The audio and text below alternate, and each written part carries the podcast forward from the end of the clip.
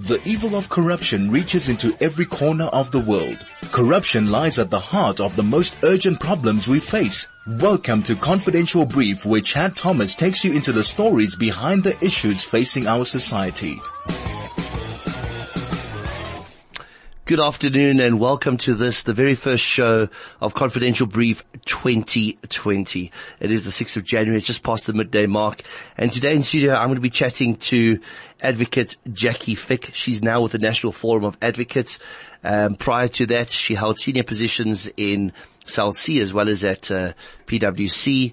But of course, her most important posting was when she was ex-deputy director of public prosecutions, appointed to the now disbanded Scorpions. Advocate Fick is a cybercrime expert, and we're going to be chatting about all things cyber, but specifically we're going to be looking today at cryptocurrency platforms and forex trading platforms. I'd like to remind you the views expressed on the show are not necessarily those of High FM. You're listening to the Confidential Brief with Chad Thomas on High FM. You're listening to Confidential Brief. We're live on 101.9 FM in Johannesburg, streaming worldwide on highfm.com, and of course, an app for smartphones. In 2019, 2018, 2017, we looked at all kinds of frauds that have affected the average person in the street. So we've seen a fundamental growth, or an exponential growth rather, in frauds that are impacting on people who are looking to make investments. And I've always gone by the old adage that for a lie to be perpetuated, there has to be an element of truth in it. So when one looks at the Mandela 5 Rand coin scam that has been going on for many years, that scam was perpetuated and people were buying 5 Rand coins for tens of thousands of rands that had false gradings on them. And those coins were actually just worth 5 Rand. But the reason why the lie could be perpetuated is that certain coins had been minted, had been sealed, and were given as gifts, the first that had been minted, to politicians, to businessmen, etc. So there are 5 Rand coins in existence that are in fact worth tens of thousands of rands, but they were sealed at the mint. So the 5 Rand coin scam was a scam that was based on somewhat of a myth, but there was a slight truth to it. We've then, of course, seen the Nigerian 419 scams that may involve black dollars, may involve the washing of money, etc. And that was based partly on the truth, partly on a myth of the way the Americans paid various informers worldwide in the 1980s and the early 1990s, where they didn't want to be caught carrying money. So they would carry money that had been dyed, and there was only one specific product that could clean that money. And it was really the exception rather than the rule for this money to be in circulation. But of course, some fraudsters heard about the story. Some people would then research and find that in fact certain dictators had been paid this way, and suddenly there was an influx of emails from all over the world, which we now refer to as the black dollar scam.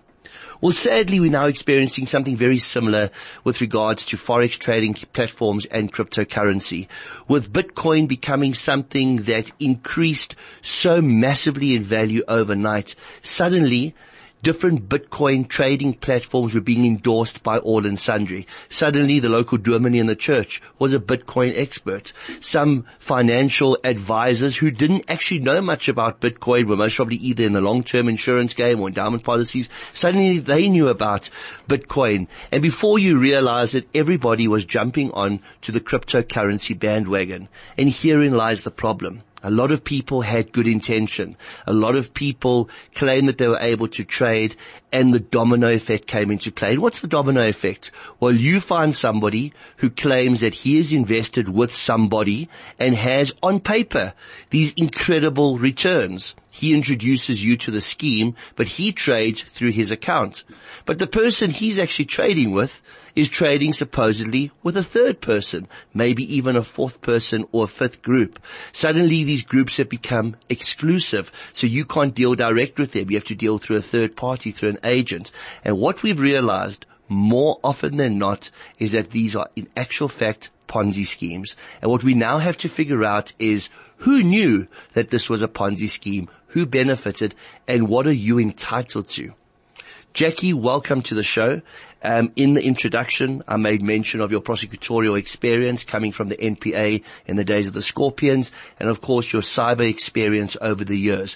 What do you make of this Bitcoin investment phenomena? Chad, I would refer to it in the same way I think people did when they invested and investigated sour milk schemes. Whether we call it traders, whether we call them milkmen, they're still fraudsters.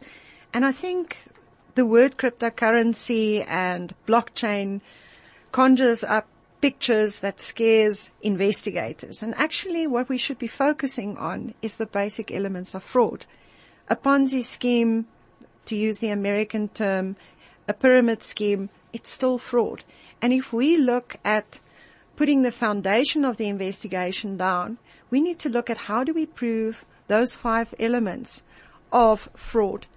If we start there and we take an approach where we involve a multidisciplinary team, we can always put the flesh on that investigation by talking to people that have more experience than us in terms of cryptocurrency, in terms of Bitcoin, in terms of market analysis of how these types of investment trend.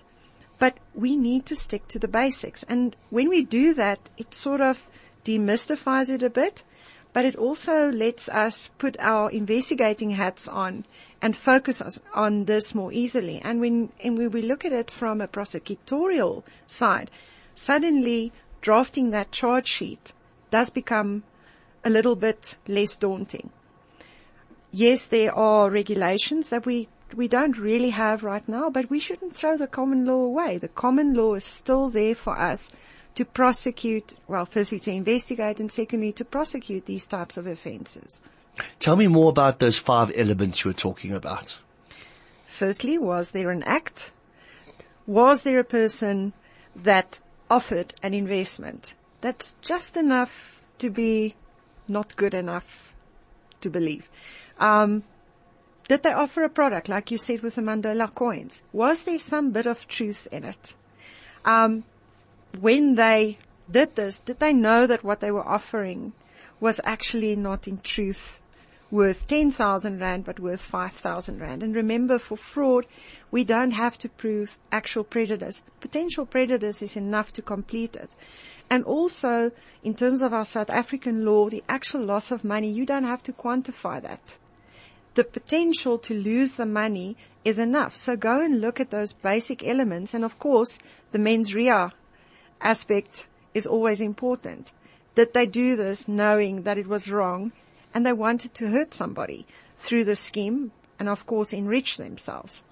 Now, when one looks at cryptocurrency, it's so complicated. You've been an advocate, you've been an attorney, you've been in the prosecutorial service for many years and now in cybercrime for as many years. And you had to, after leaving the NPA, wrap your mind around sophisticated cybercrime. But going into the fourth industrial revolution, looking at things such as Bitcoin, etc., do you think that people that may have some knowledge of cryptocurrency trading, etc., may be taking advantage of others that don't have that knowledge and entice them to become part of such a scheme? Absolutely. Remember, if you take your Mandela coin example again, they knew, the criminals, that people knew about the Mandela coins, but they didn't know enough to really go and verify what was the real McCoy. And the same with cryptocurrency. Everybody thinks, okay, I need to go and buy Bitcoins. And it's a hype thing to do. But how many of us really understand the nuts and bolts of what a Bitcoin is? How does it function? How does it operate? And yes, those things are very technical, but at least if you want to go and invest a substantial sum of money, for some people a substantial amount of money is 10,000 Rand, for others it's $1 million or 10 million. Do you at least know where your money is going to? Do you know what you're getting in return? Because at this stage, do you just get a promise in return? Where is the Bitcoin? At least we had the 5 Rand coin in the case of the Mandela coin, but where's my Bitcoin? How does the Bitcoin function? How does it get into my wallet? How is it secured? And we should be responsible also when we want to go and invest. And it's that basic thing of again, saying what we want to do in the cyber world. Would you really do it in the real world? Would I go and invest with a dodgy financial institution? How much effort do we put in just to choose the bank that we want to go and bank our salaries with? Yet we go into this world of cryptocurrency and we don't do our homework. Now, you've hit on something so fascinating for me, because we have the virtual world and the real world. With the 5 Rand coin myth, people actually were buying 5 Rand coins that were in circulation, that had been repackaged and had a little grading sticker on, and they believed it was something real because it was tangible. With the Kruger Rand itself, we know that a Kruger Rand has a value that's fixed to the gold price. There's now a legitimate organization that actually sells portions of Kruger Rands. They don't literally cut it up, but because everybody wants to invest in gold, you can buy a bit of a Kruger coin. This is the real world. This is tangible. But when it comes to the virtual world, I think people want to be a part of this. They believe that what they're being told is the truth because of the fact that everything has gone digital, yet maybe they don't want to admit that it's hard for them to actually understand. And that vulnerability or naivety is where the fraudster strikes. You're absolutely correct. I mean, the same, you buy a part of a Bitcoin, but at least I can tick the box and say, woo, I've moved on to the digital world. I possess a tenth of a Bitcoin. And it is that basic human need of firstly being recognized, being accepted, saying I'm modern, that fraudsters exploit, knowing full well that this is a very technical concept and that people can't really get their heads around the technical nitty-gritty. They become more susceptible to this kind of fraudulent schemes. We're going to take a break. When we come back, I want to talk more about how cryptocurrency schemes that are unregulated can actually be regarded as a traditional Ponzi scheme. You're listening to the Confidential Brief with Chad Thomas on High FM. In studio with me today is Advocate Jackie Fick. She's with the National Forum of Advocates, and she spent time in the cyber world, first with the PwC, then with SALC. But prior to that, she was with the now disbanded Scorpions as a Deputy Director of National Prosecutions. So when it comes to the prosecution of financial crime and organized crime, you don't get much more of an expert than Advocate Fick. Jackie, before we went to break, I said I want to draw the parallels between certain cryptocurrency schemes and Ponzi schemes. So this is my parallel, and you can then comment on this. In respect of cryptocurrency trading at the moment, because it seems to be in an area that isn't strictly regulated worldwide, people seem to be taking advantage of it and claiming to be experts in it. Now, in South Africa, we have the Financial Advisory Intermediary Services Act phase. And if you are going to be giving financial advice, you obviously need to be registered with the FSCA, previously the FSB. People seem to be finding ways around this. But more importantly for me, if you're taking deposits from people and you're then going to be paying them interest on that, you need to be registered in terms of the Banking Act of 1990. And we're seeing a lot of these people that are involved in the circumventing, and they're saying, well, they're acting merely as proxies, merely as agents, and that they may not have their own platform and they now have to piggyback off other platforms. But it looks good because on paper, once you've made your first investment, you've now been told that your investment has garnered significant interest, and they try to get you to reinvest or bring more people to the fore.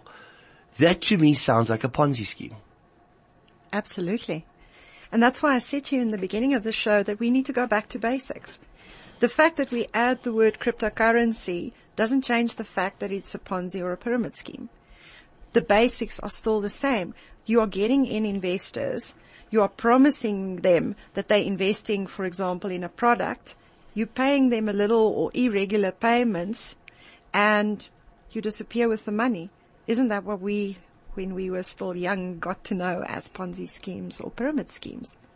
So what happens with you as a prosecutor if you get given a docket, and in that criminal docket, the person, the very first victim, paid money across to one person, and that person unknowingly paid another person who he believed actually had the platform, who in turn paid another person.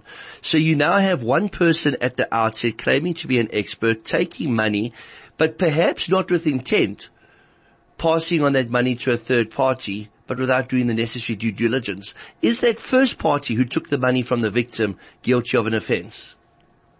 Well, it will firstly depend on the specific facts of the matter, but when it comes to due diligence and a duty to act in a responsible manner, I think there's definitely worth investigating the conduct of that person, because they can't just throw their hands in the air and say, I didn't know. If you want to go and offer a product, you firstly have to know that product. You need to know who you're dealing with, who's marketing it, where it's being manufactured, where it's been hosted, who endorses it. There is a duty on you, especially when you go and give financial advice based on your supposed knowledge of something. We can't have the fly-by-nights anymore. We can't tolerate that anymore. And coming to your question on how to investigate such a matter, back to basics. I will start with that person. I will go, the evidence will lead me throughout, and you're probably going to have to question 27,500 investigators, or at least a sample of those investors, but at least to form a trend in terms of how this scheme was purported. To get to how these cryptocurrency fraud schemes are perpetrated, there was a recent matter with the Bitcoin terminal where there was something called an ICO, initial currency offering. Basically what that is, it's a way of funding this in bulk, what turned out to be a Ponzi scheme. You go and you say to people, I've got a wonderful business idea, in this case to build a terminal to help people with currency trading, and I need to get money in. And for that, I'm going to offer you a token, a coin that you can buy. So you invest on the good faith that this coin is eventually, when I develop the product, going to offer a return on my investment. And the same principle as what you had with Ethereum, but I mean Ethereum is still up and going. In the case of the Bitcoin terminal, what happened then is, again, here we get to the Mandela coins. They did develop prototypes of the terminal, which they placed with people to test. Interestingly enough, they never came and installed it. So all these hedge fund traders were sitting with the terminals doing nothing. But again, it is creating that illusion of there's something going on. They had people working in their firm, highly qualified. They had a marketing team that really boosted the product. And all in the name of getting people to invest. And invest they did. I think the total loss with that scheme, if I'm not mistaken, was $800 million. Now, when one looks at international schemes that have hit South Africans hard, we know about BTC Global. And as recently as 20th of December 2019, the Financial Sector Conduct Authority, the old FSB, issued a warning about Carrot Bars, which is a massive organization recruiting people in South Africa at the moment at present. And the FSCA went as far as to say, you have no protection with dealing with a company like Carrot Bars, because somehow they've circumvented our phase. And in terms of the protection that's extended by the FSCA, is protection extended to consumers who have fallen foul of people who actually at a stage were acting in a regulated environment. So would you say that people are taking advantage of something that isn't correctly regulated at this point? They will always do that.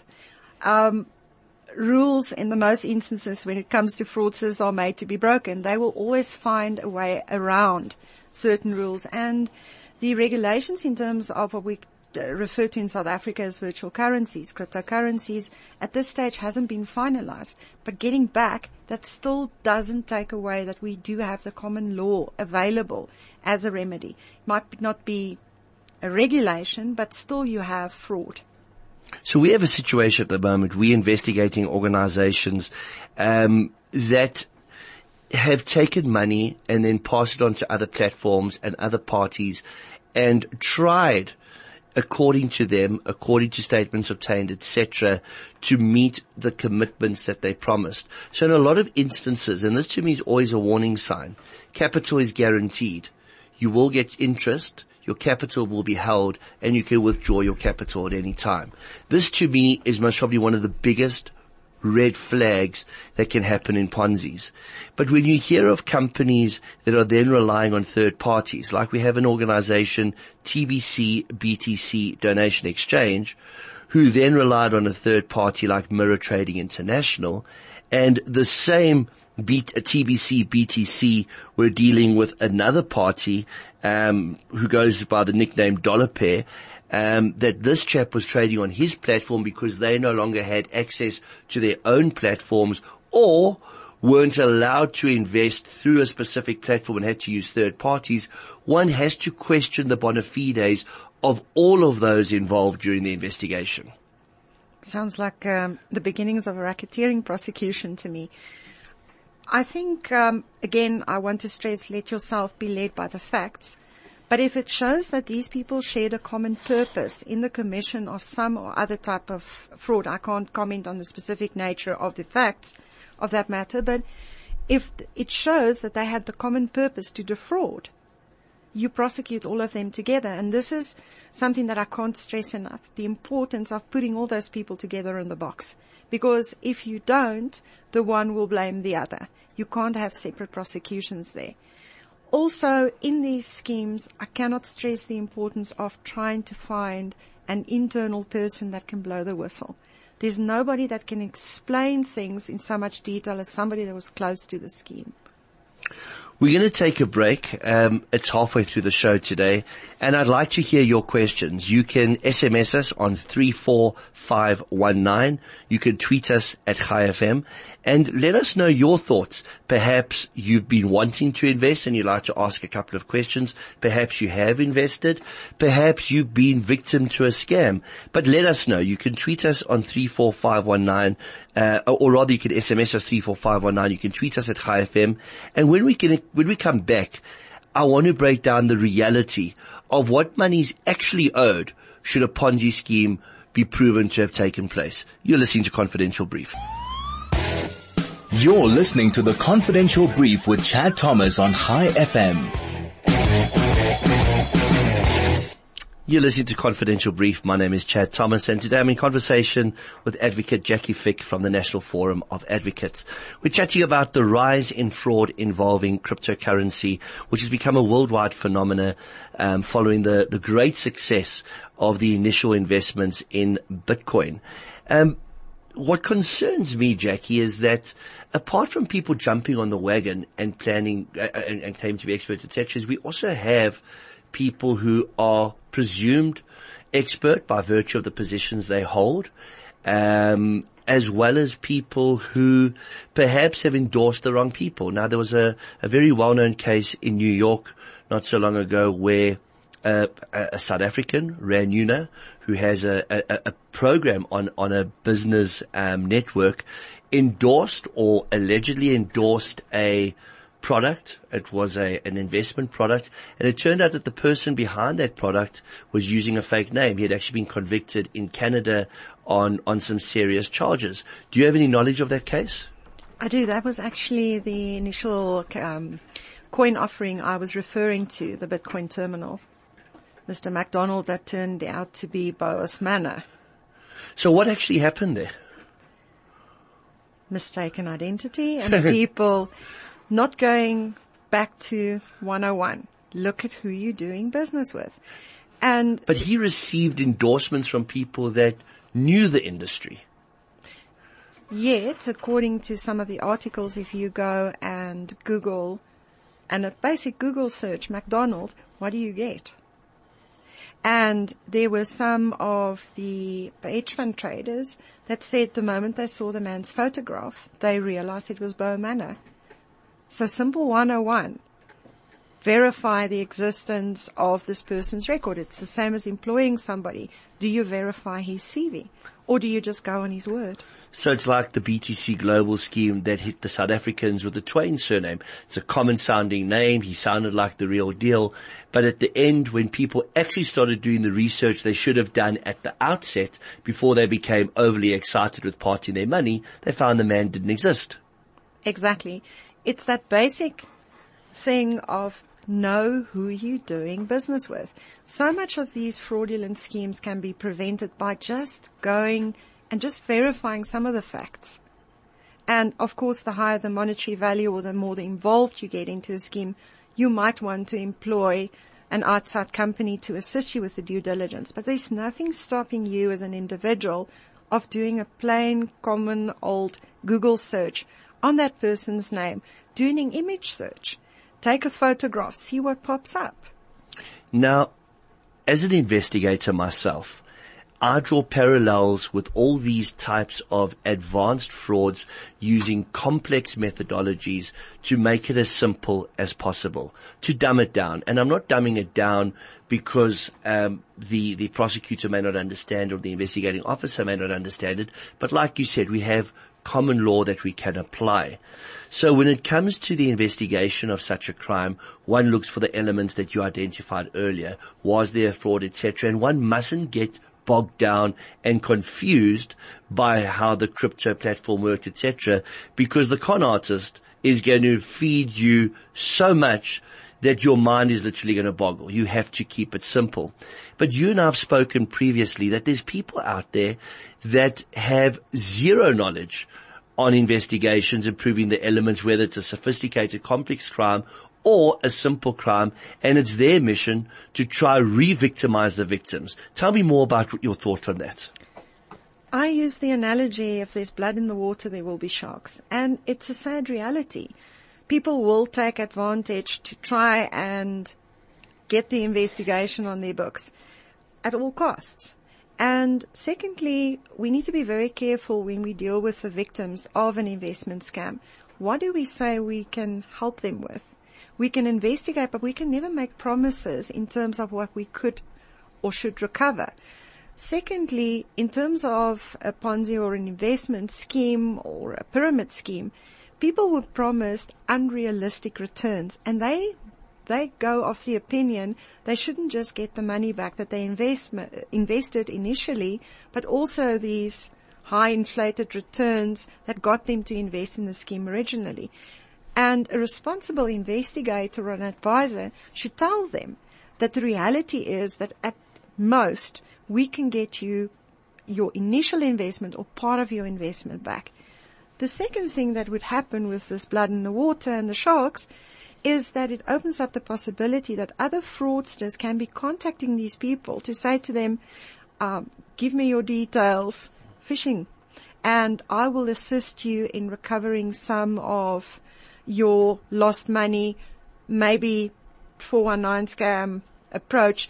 Give me 100 rand and I can try and recover your 10,000 rand. So it opens up those possibilities too. So it becomes an extension of the fraud. We saw it with BTC Global where help groups were set up, and in actual fact those people were taking money from victims, promising them that they knew where the money was hidden and that they would give them the money. So there needs to be a bit of a reality check. If you're the victim of a Ponzi scheme and you paid R1 million into that Ponzi scheme and you are fortunate enough to get interest repayments of 400,000 rand, you are not owed your initial capital that you invested. You are owed 600,000 rand. That 400,000 rand is going to come off the R1 million. And anything else that was promised over and above that R1 million or over and above that interest repayment, the state is not interested in. You invested R1 million, you got 400,000 rand back in interest, your claim is 600,000 rand. Don't misrepresent facts to the authorities. That's what you have to put down on the docket.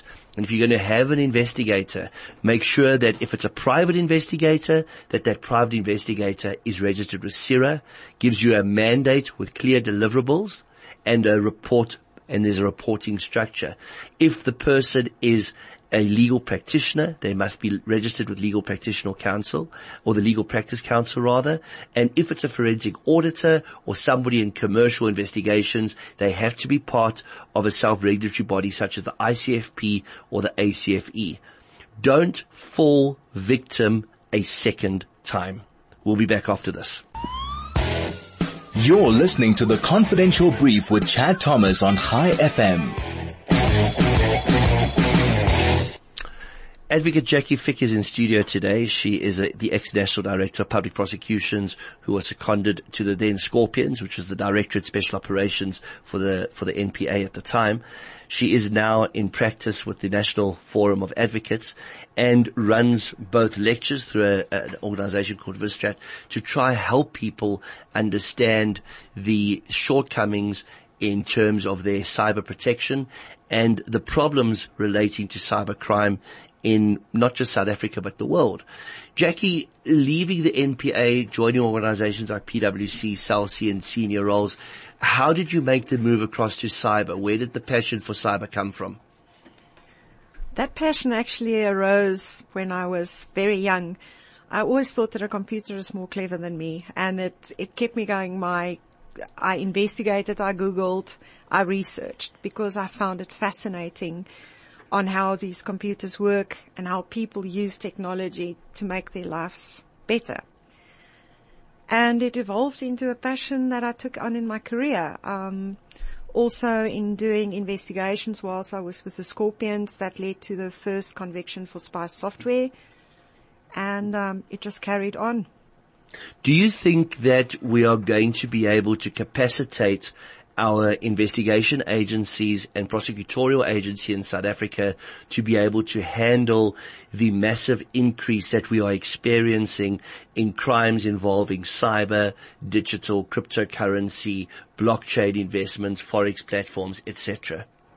I'm going to give you a typical advocate's answer. I'm going to give you a yes and a no. Yes, we will be able to do that, but it's not going to happen overnight.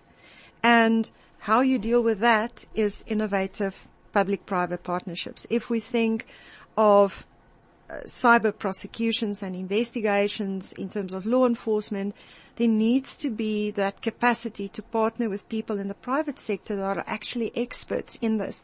That's the only way that you're going to have a near to immediate impact in this kind of crime. It takes time to get used to these kind of terminology, never mind to investigate and to prosecute.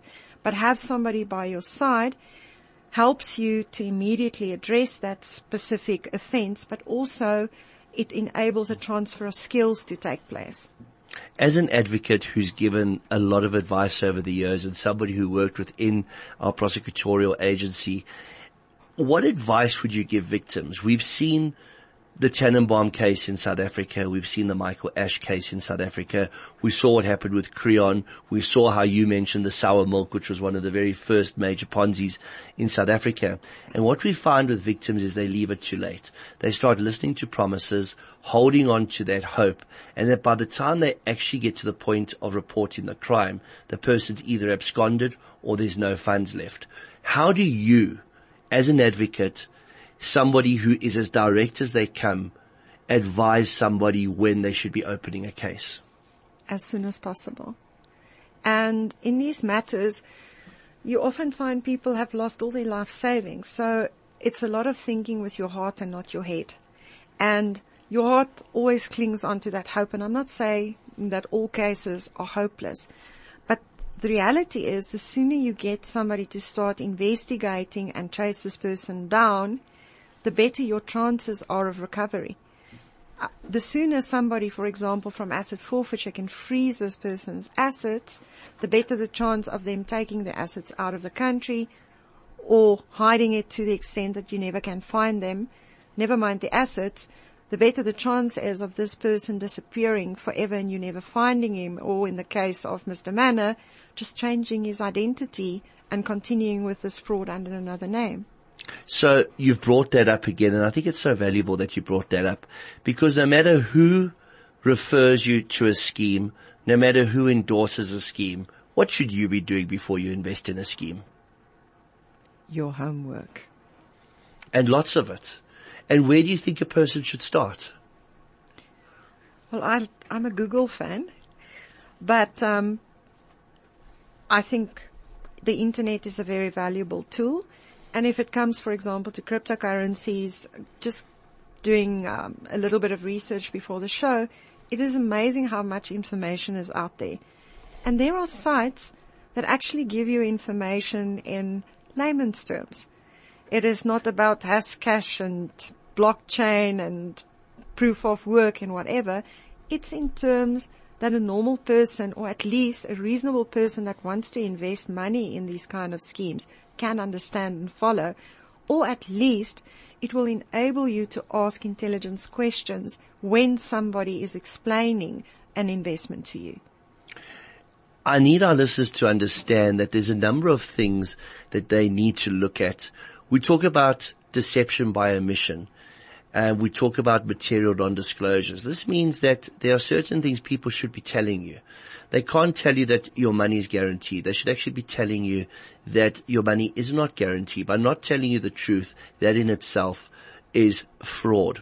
What else you need to do is, as much as there are certain areas that are unregulated or in the process of being regulated, or the regulatory process may be grey, rather rely on checking on the Financial Sector Conduct Authority's website whether the person you're taking financial advice from is in fact registered to give you that type of advice.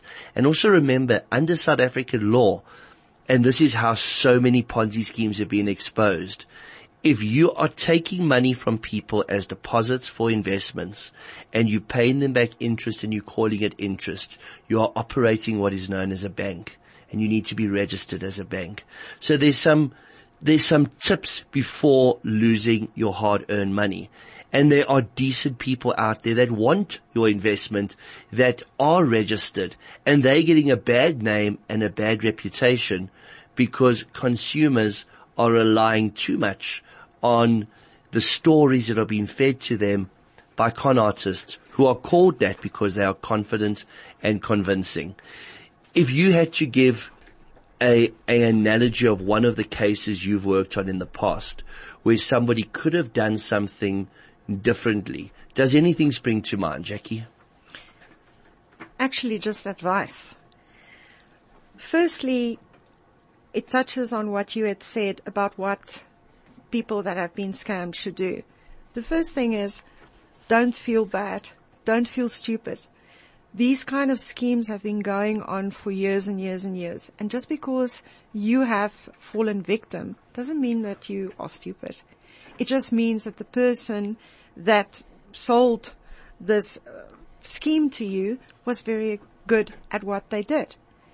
And that also prevents a lot of people of approaching law enforcement agencies because they feel not only duped, but they feel sort of idiotic, and it's not the case at all.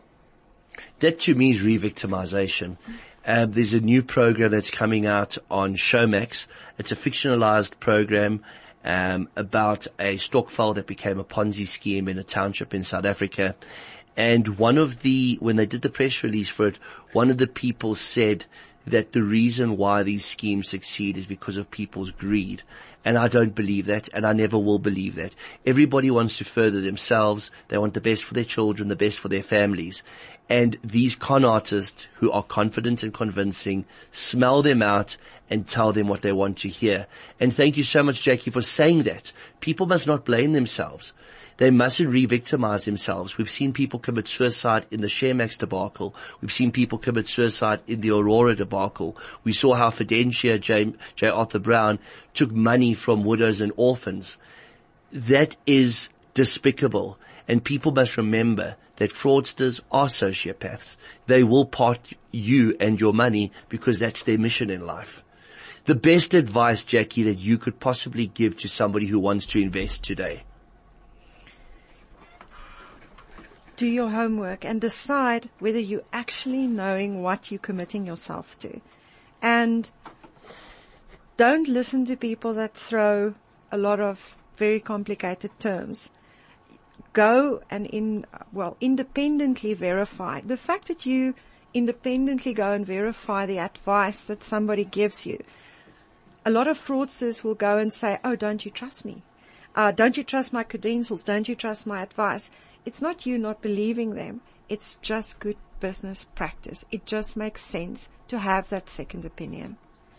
Jackie, as somebody having the experience of working for the NPA and then working in the cyber environment and now working in the private sector, how do people get in touch with you if they need advice going forward?